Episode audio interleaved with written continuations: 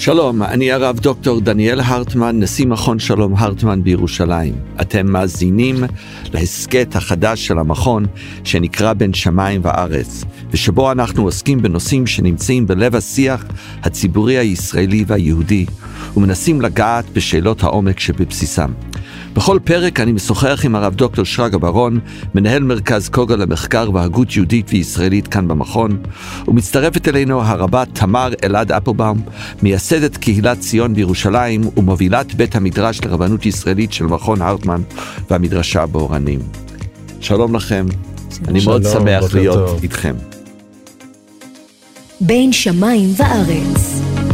יהדות וישראליות שעל סדר היום. פודקאסט מבית מכון הרטמן.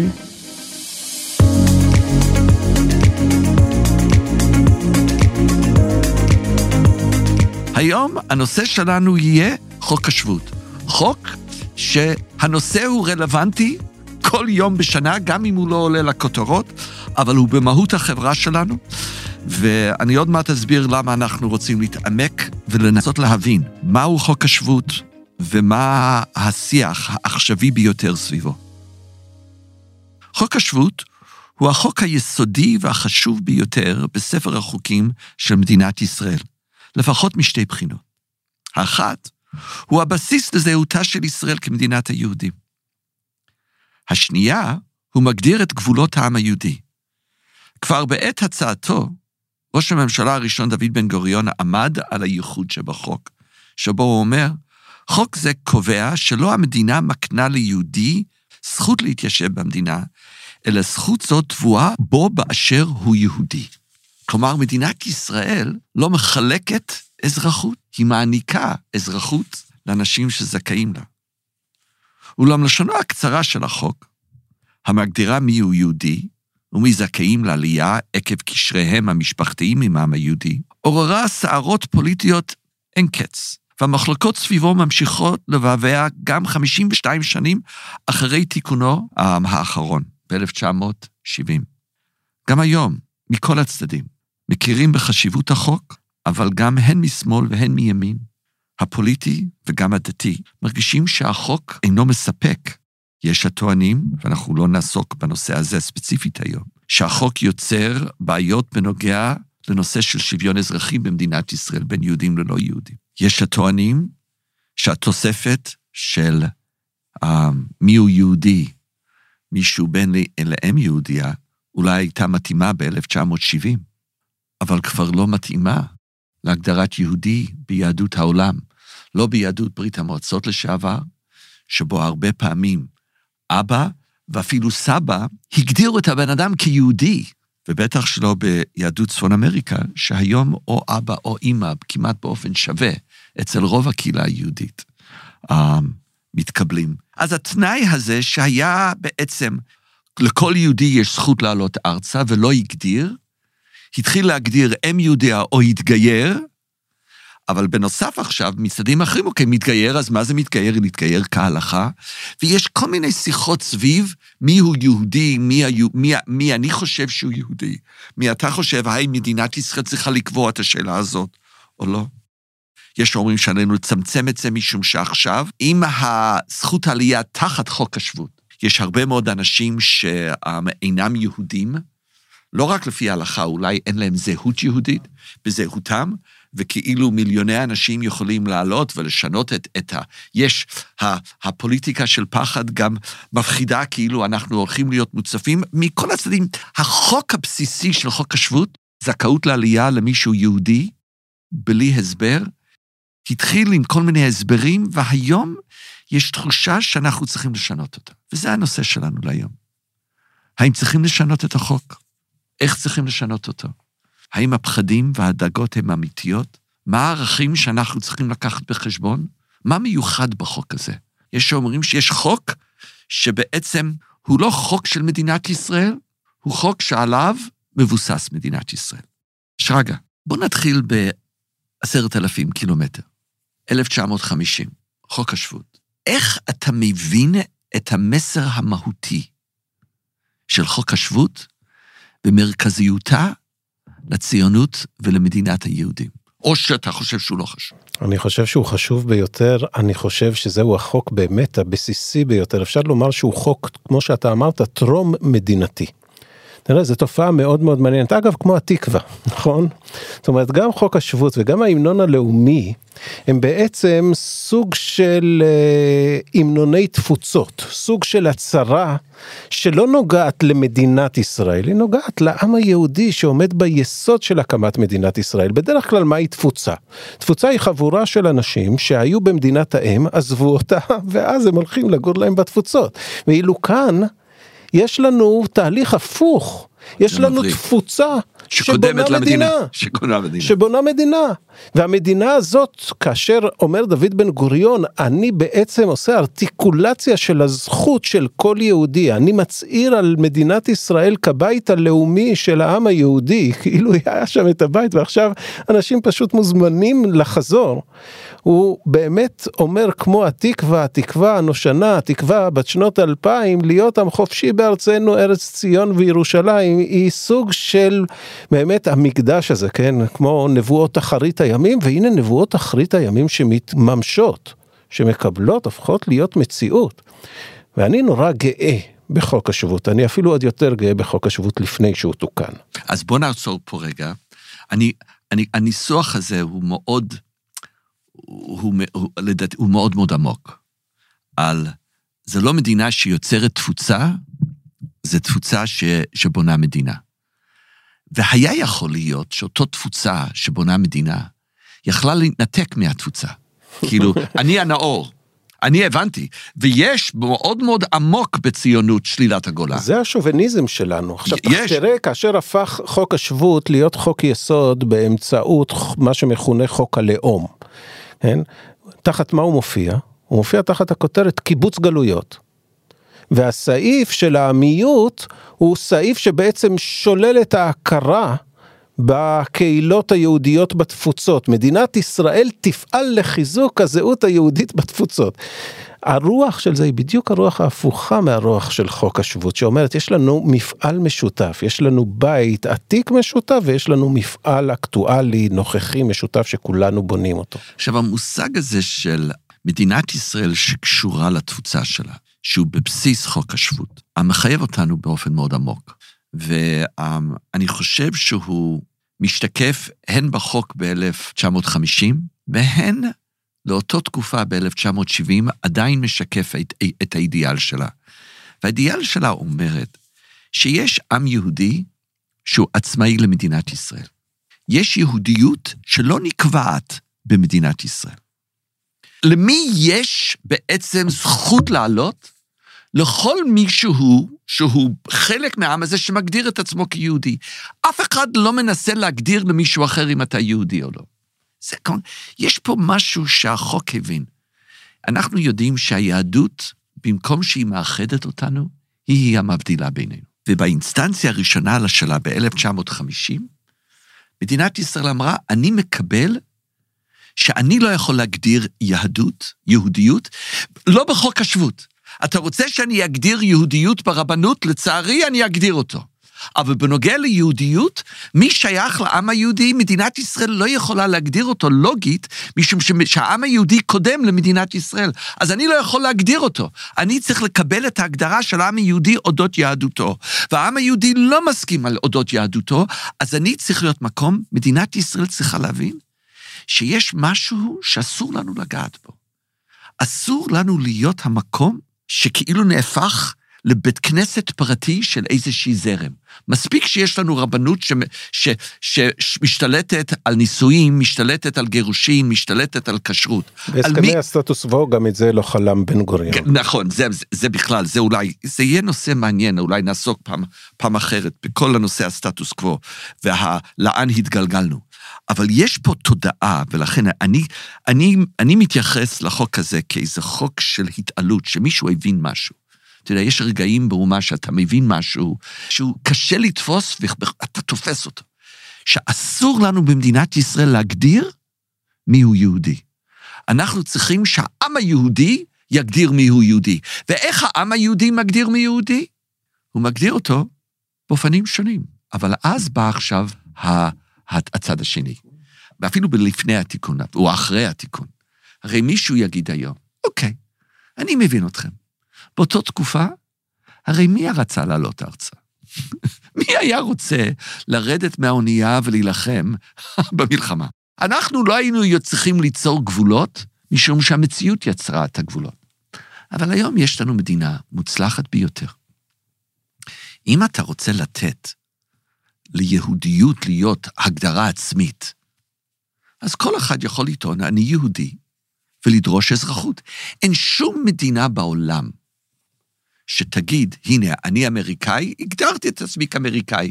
כן, אני אומר, אני צרפתי. לכל מדינה ומדינה יש תנאי קבלה. עכשיו, האם העובדה שהעם היהודי לא מסכים על יהדותו, האם אנחנו יכולים לאפשר את הלוקסוס שהיה אפשרי ב-1950?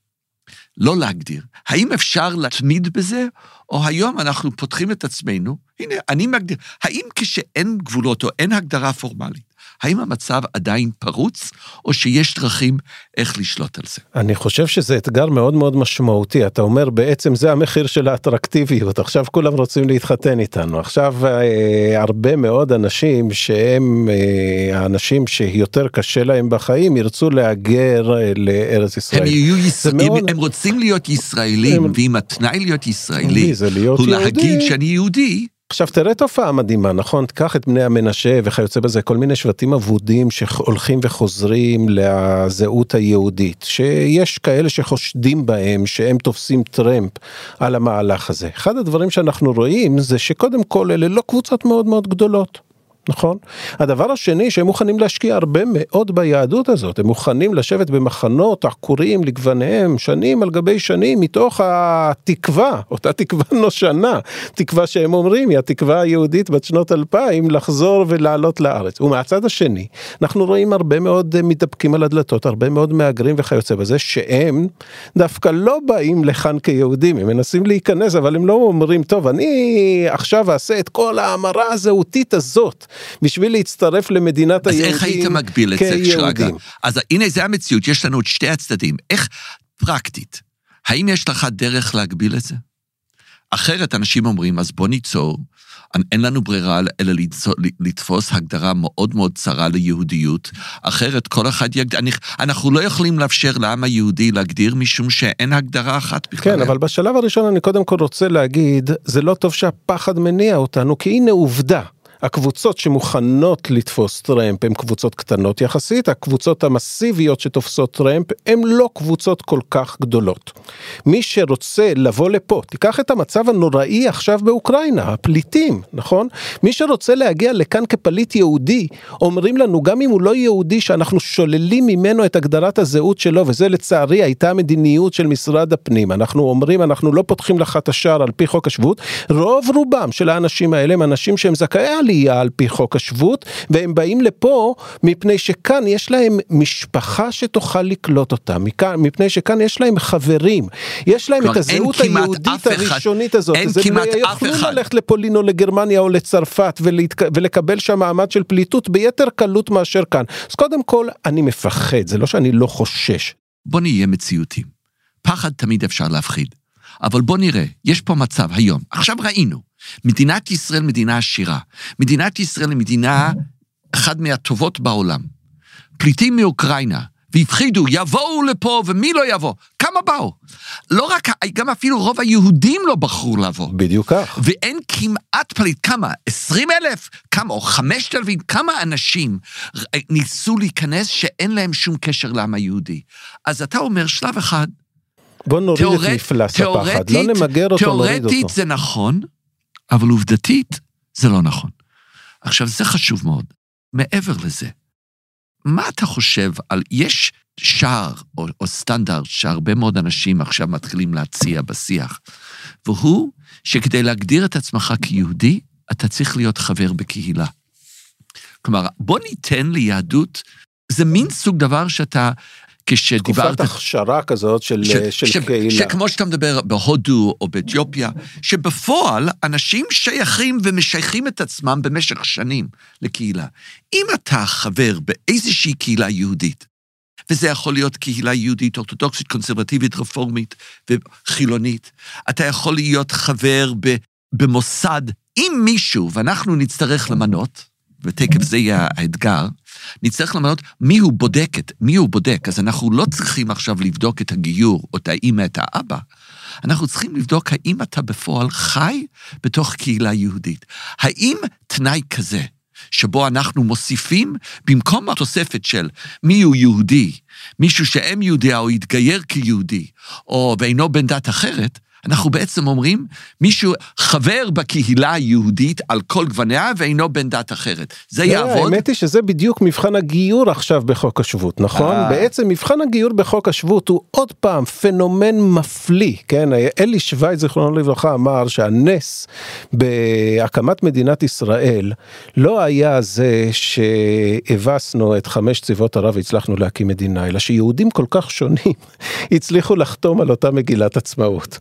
וזה הנס. עכשיו תראה, חוק השבות באופן ניסי ממש כמעט לא מעורר ויכוח, הוא מעורר ויכוח בקצוות על, המצ... על הדברים האלה, אבל אנחנו כן חיים איתו כבר 70 שנה.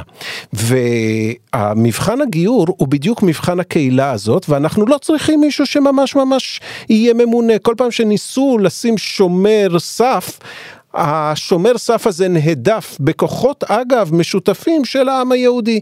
יש לנו קהילות מפוארות ברחבי העולם היהודי והן עושות תהליכי גיור ואם הקהילה הזאת היא קהילה מאורגנת, ממוסדת, שאפשר אה, לזהות את הרב שלה ואפשר לזהות את תהליך הגיור והיום בעקבות התקנות הם באמת צריכים להשתייך תקופת הכשרה מסוימת לקהילה הזאת גם לאחר הגיור, הם יכולים לעלות מתוקף חוק השבות ולקבל אזרחות ישראלית. הישראלית. אחד הדברים הכי מרתקים זה הסיבוב הבא, האחרון, כן, שמרים אה, נאור, זיכרונה לברכה, שעבדה לנו ממש רק השנה, נשיאת בית המשפט העליון, בבג"ץ רוגצ'ובה, מציעה לחברים להעמיד בארץ את מבחן הגיור על מבחן ההשתייכות לקהילה, כל קהילה מוכרת. כל קהילה, אבל הנה, יש תופעה מאוד מעניינת שאנחנו ראינו הן ביהדות ברית המועצות לשעבר, והן ביהדות צפון אמריקה.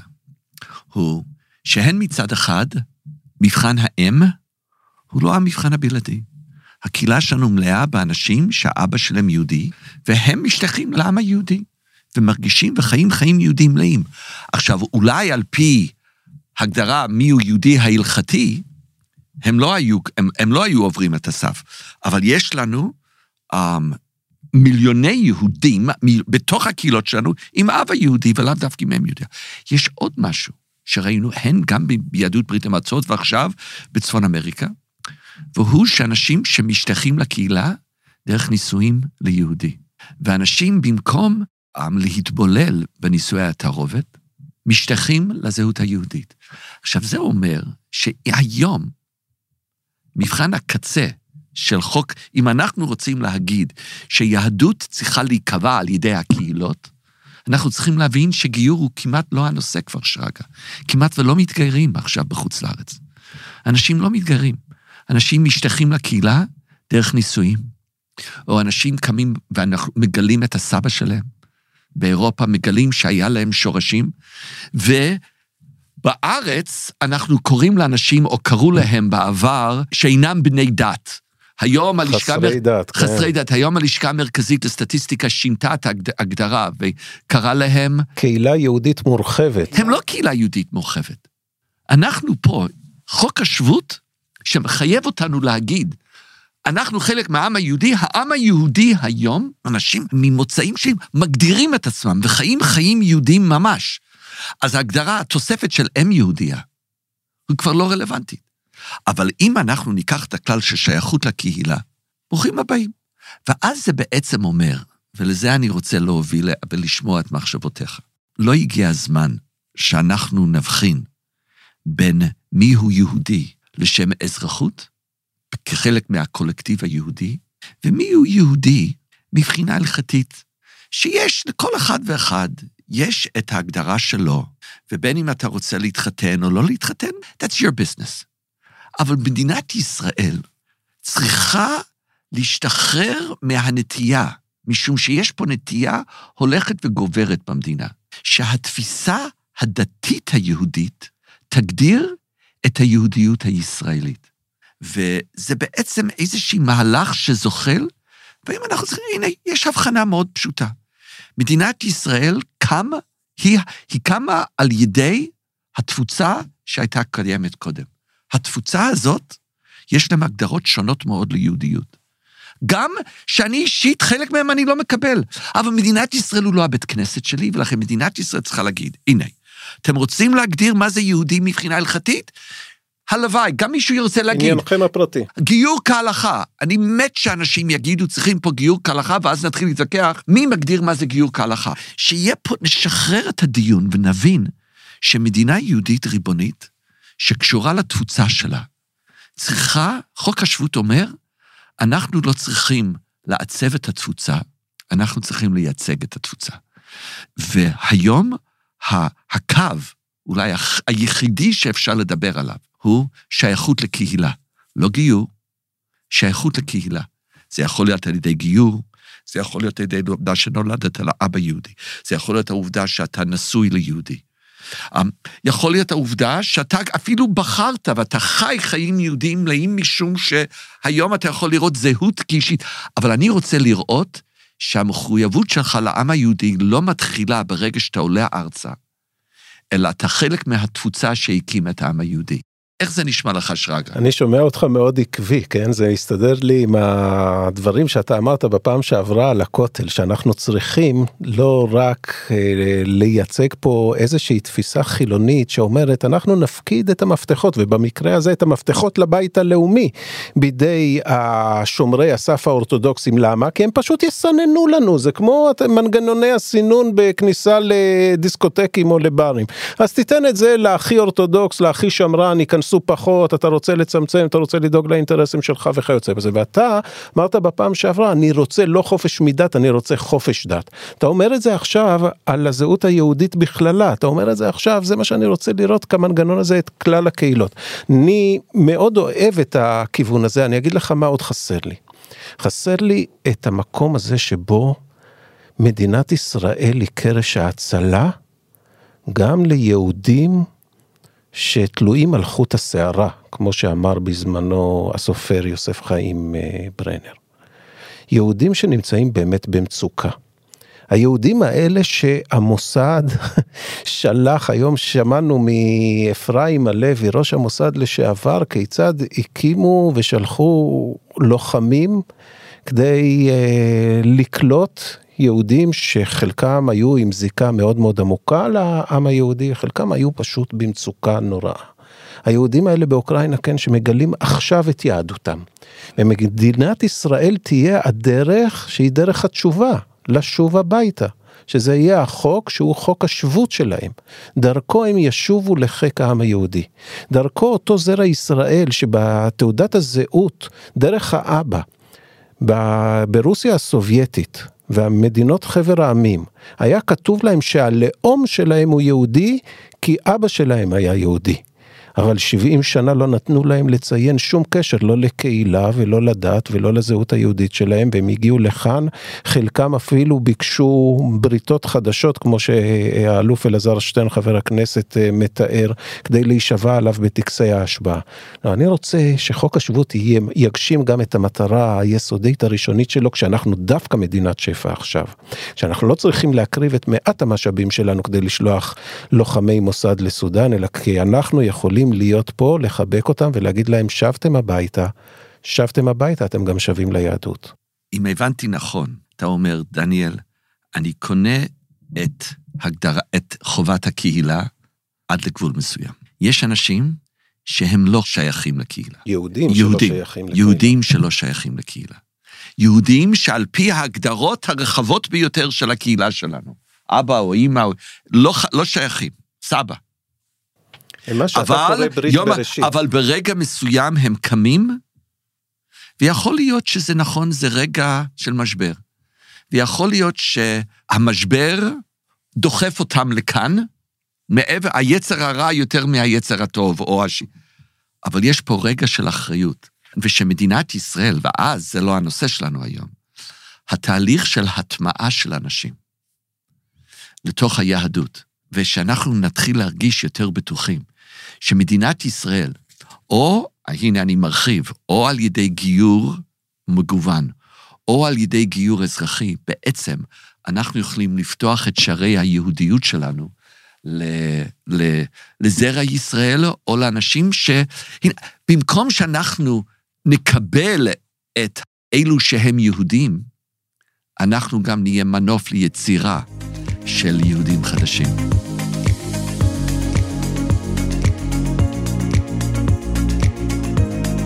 תמר, תמיד טוב להיות איתך. תודה. זה הדדי. אנחנו מדברים פה על נושא אה, אידיאולוגי, פילוסופי, תיאולוגי וגם אנושי. יש פה אנשים. זה לא, חוק השבות הוא לא תיאוריה. כל שינוי בחוק השבות משנה איך שאנשים מרגישים, משנה את הקשר שלהם עם ישראל, גם משנה איך שישראל מבינה את עצמה. איך השיחה על חוק השבות פוגש אותך, ואיך היית ממליצה לנו לחשוב על הנושא הגורלי הזה, שהוא היסוד של הציונות שלנו? קודם כל, טוב לשמוע אתכם מדברים עליו. ואני מקשיבה לכם, ואני חושבת על הפתיחה של איכה. איכה ישבה ודד, העיר רבתי עם. וזה גם אחד השמות של העיר ירושלים, אותה עיר שנחרבה ובית המקדש בתוכה, קוראים לה רבתי עם. והילקוט שמעוני במדרש אומר, זה עיר שמרבה את עמה. כלומר, היא מבקשת להרבות ולראות יותר ויותר אנשים נמצאים בה ושוכנים בה. ורבי משה אלשיך הטורקי אומר, עיר שהייתה מרבה אוכלוסין, אפילו לא עמה, אלא עוד יותר אוכלוסין. וזה מעניין שאנחנו דווקא בימים הללו מדברים על ריבוי האוכלוסין הזה, על הריבוי הגדול הזה, שמתרבה ומתקבץ כאן. אני חושבת שחוק השבות הוא חוק כל כך חשוב, שאי אפשר בכלל להעריך את הגודל והנס שבו.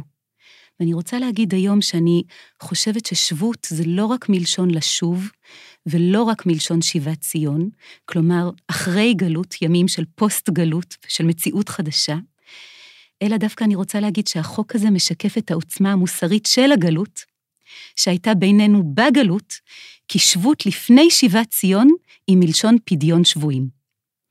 ואני רוצה להגיד על מצוות פדיון שבויים ועל קיבוץ נידחי ישראל, כמה חשובה הייתה המצווה הזאת בהיסטוריה ובמאה ה-20 ועכשיו. תמר, אנחנו יכולים לעצור רגע, משום שאת עשית קישור שאני חייב להפנים אותו, ששבות מלשון שבויים. אני רק רוצה כנשמה לנשום, משום שיש פה הרחבה וחידוש ועומק. אני פשוט מרגיש שהקישור בין שבות לפדיון שבויים הוא דבר שאני רוצה לזכור אותו לעוד הרבה זמן. אני רק אגיד בתגובה ובהד למה שאתה אומר, שאחרת חוק השבות כולו הוא בעצם מציאות חדשה, הוא מציאות של הימים שאחרי גלות, שמנתקת את עצמה מגלות. ואני רוצה להגיד שחוק השבות הוא מכוח ימים של גלות. יש בעולם מלא מיתולוגיות של עמים, שהאלים משחקים באדם, משחקים בעולם, ואדם הוא כלום, זה הכל דטרמיניזם, וכל אחד לעצמו ולגורלו, ואין מה לעשות עם הגורל הזה. אבל במורשת ישראל זה הפוך לגמרי. עם זה מלשון אם, זה אמו אנוכי בצרה, והתורה מספרת לנו שאפשר ביחד לשנות מציאות.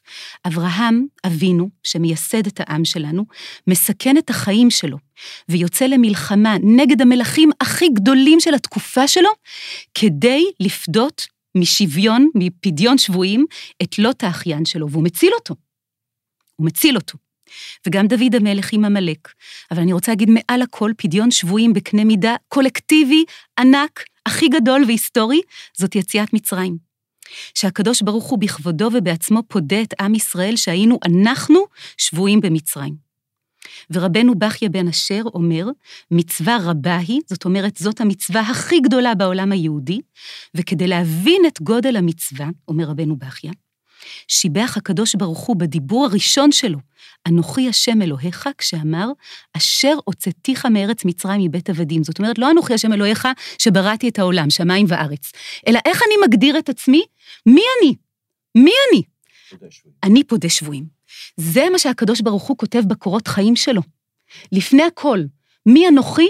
אנוכי זה הדבר הזה שאני רוצה שאתם תהיו, איזה בני אדם יהודים אני רוצה שאתם תהיו, איזה עם אני רוצה שתהיו, אשר הוצאתיך מארץ מצרים מבית עבדים. זאת אומרת שחוק השבות, לפי זה, לא משקף רק את הזכות של כל יהודי לעלות לארץ ישראל, אלא בעיקר הוא משקף את המחויבות והחובה שלנו כעם, כקולקטיב, כאם, לאדם היחיד שצריך אותנו ולכלל שצריך אותנו.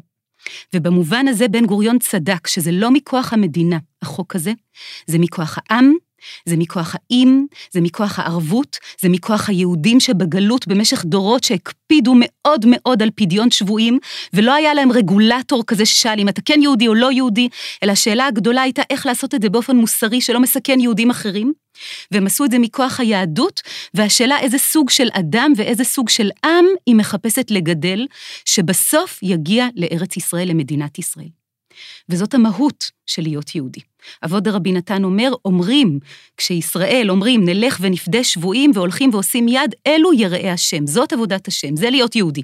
זאת הגדרה מהותית של מה זה להיות יהודי, והרמב"ם אומר במתנות עניים, אין לך מצווה גדולה כפדיון שבויים, שבזכותה מתקיימות המצוות, וחי אחיך עמך, ואהבת לרעך כמוך, וכולי. זאת אומרת, כל הדבר הזה שנקרא סיביליזציה יהודית, אורח חיים יהודי, הוא מתקיים בזכות היכולת שלנו לפדות זה את זה, להיות ערבים זה לזה, לא לעמוד ולשאול איזה שומר סף מי אנחנו, אם כן, אם אנחנו לא, אלא דבר ראשון, אנחנו באיזו מחשבה של ערבות, של יחד ושל הצלה.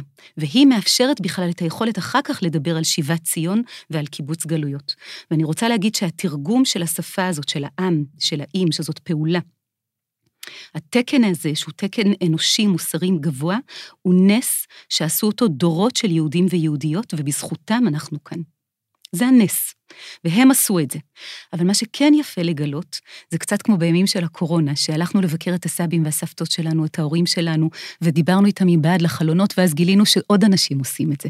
שכולם מחפשים ומוצאים דרכים להיות באיזה רגע אנושי מאוד משמעותי. אני רוצה לומר שמה שיפה לגלות זה שלא רק היהודים עושים את זה.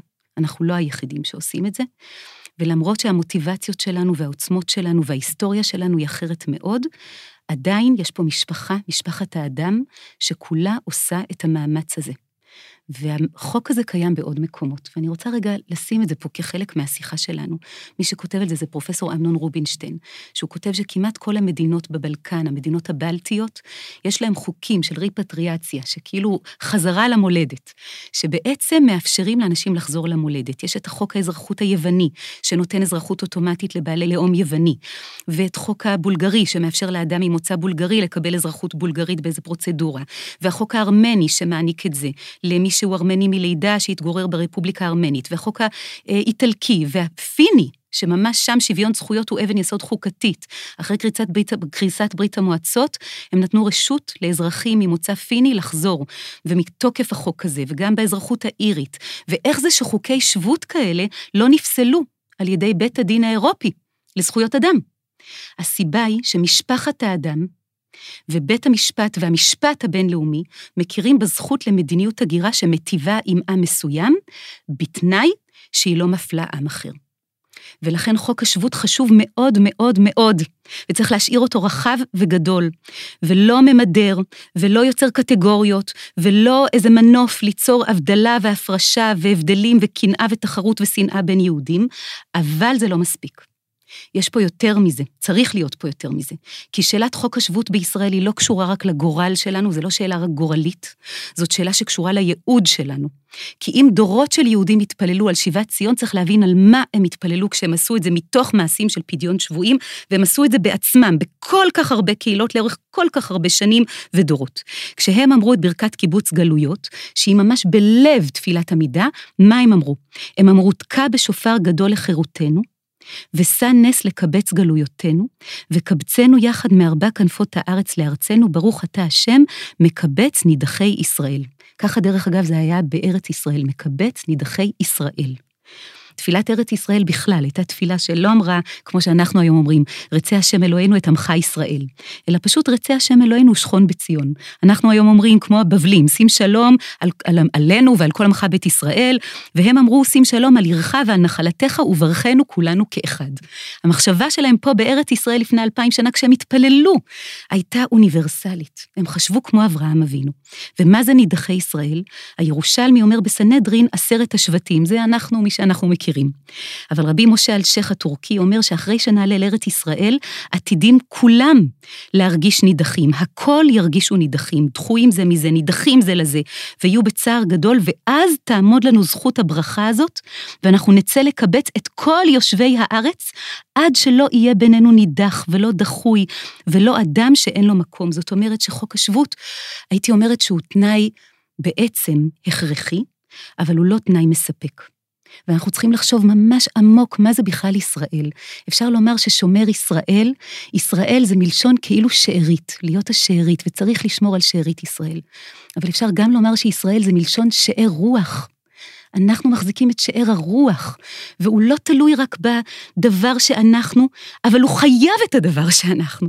שאר הרוח זקוק לשארית ישראל, אבל שארית ישראל נמצאת כאן מתוקף חוק השבות, מתוקף פדיון שבויים, מתוקף שיבת ציון, מתוקף וקבץ נידחנו מארבע כנפות כל החברה הישראלית וארבע כנפות כל העולם, כדי שבסוף אנחנו נצליח באמת, באמת, באמת, להיות הדבר הזה שאנחנו אמורים להיות. אנחנו אמורים להיות עם שמבקש לתת שאר רוח בעולם. זאת אומרת, אנחנו אמורים להיות השורדים שהופכים למצילים.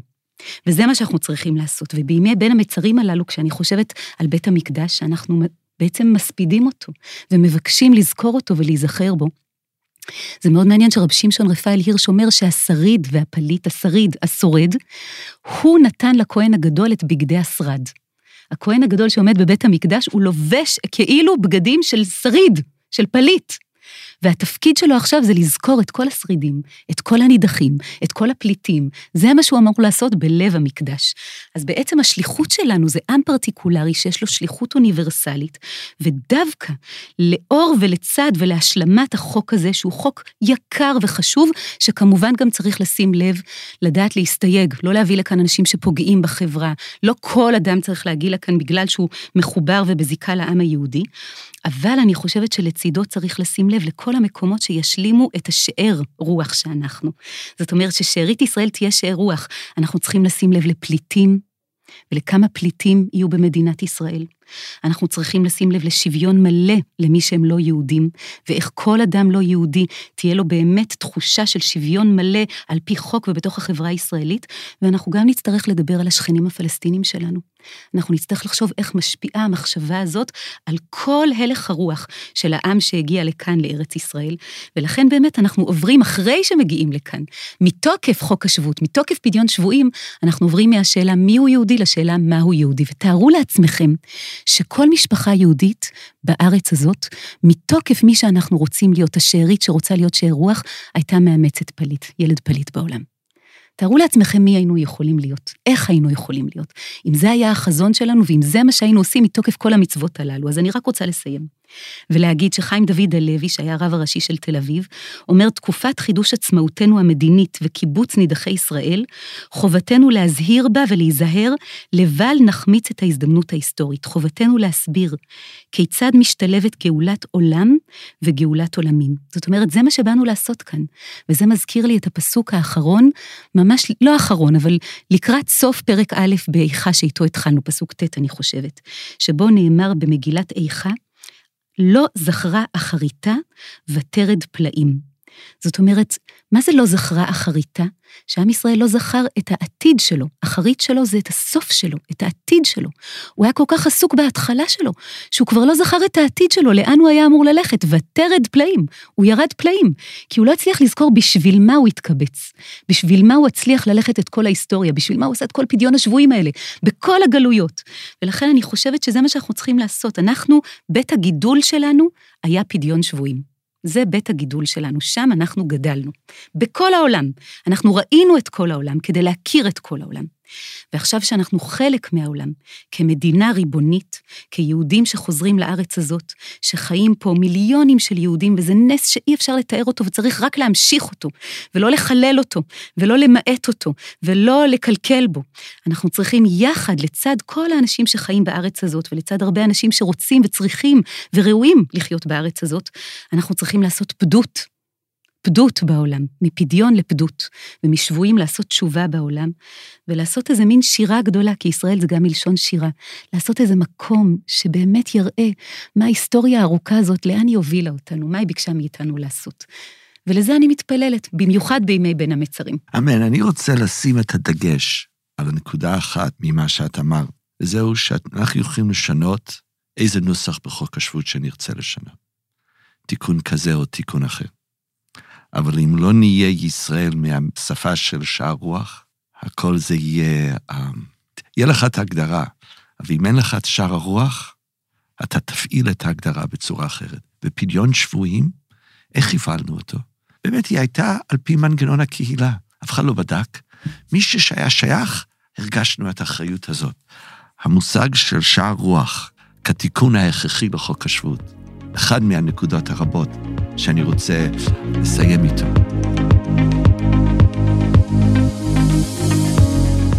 האזנתם לבין שמיים לארץ, ההסכת החדש של מכון שלום הרטמן בירושלים. על הפקת הפודקאסט אחרי הצוות הדיגיטלי של המכון בהובלת יואב פרידמן ודוקטור אורית אבנרי, העריכה בוצעה על ידי חברת פודקסטיקו. הפרק הבא יעלה בעוד שבועיים. אתם מוזמנים לעקוב אחרינו ביישומוני ההסכתים המובילים, אייטונס, ספוטיפיי ואחרים, אתם יכולים לדרג אותנו שם, וכמובן לשתף עם אנשים נוספים. אם תרצו לשמוע עוד על התכנים ופעילויות שמקיים המכון, אתם מוזמנים ומוזמנות לבקר אותנו באתר hib.hartman.org.il. נשמח גם לשמוע מה חשבתם על הנושא, וניתן לכתוב לנו דרך האתר והרשתות החברתיות שלנו. תודה רבה לכם שהאזנתם לנו, ונשתמע בעוד שבועיים.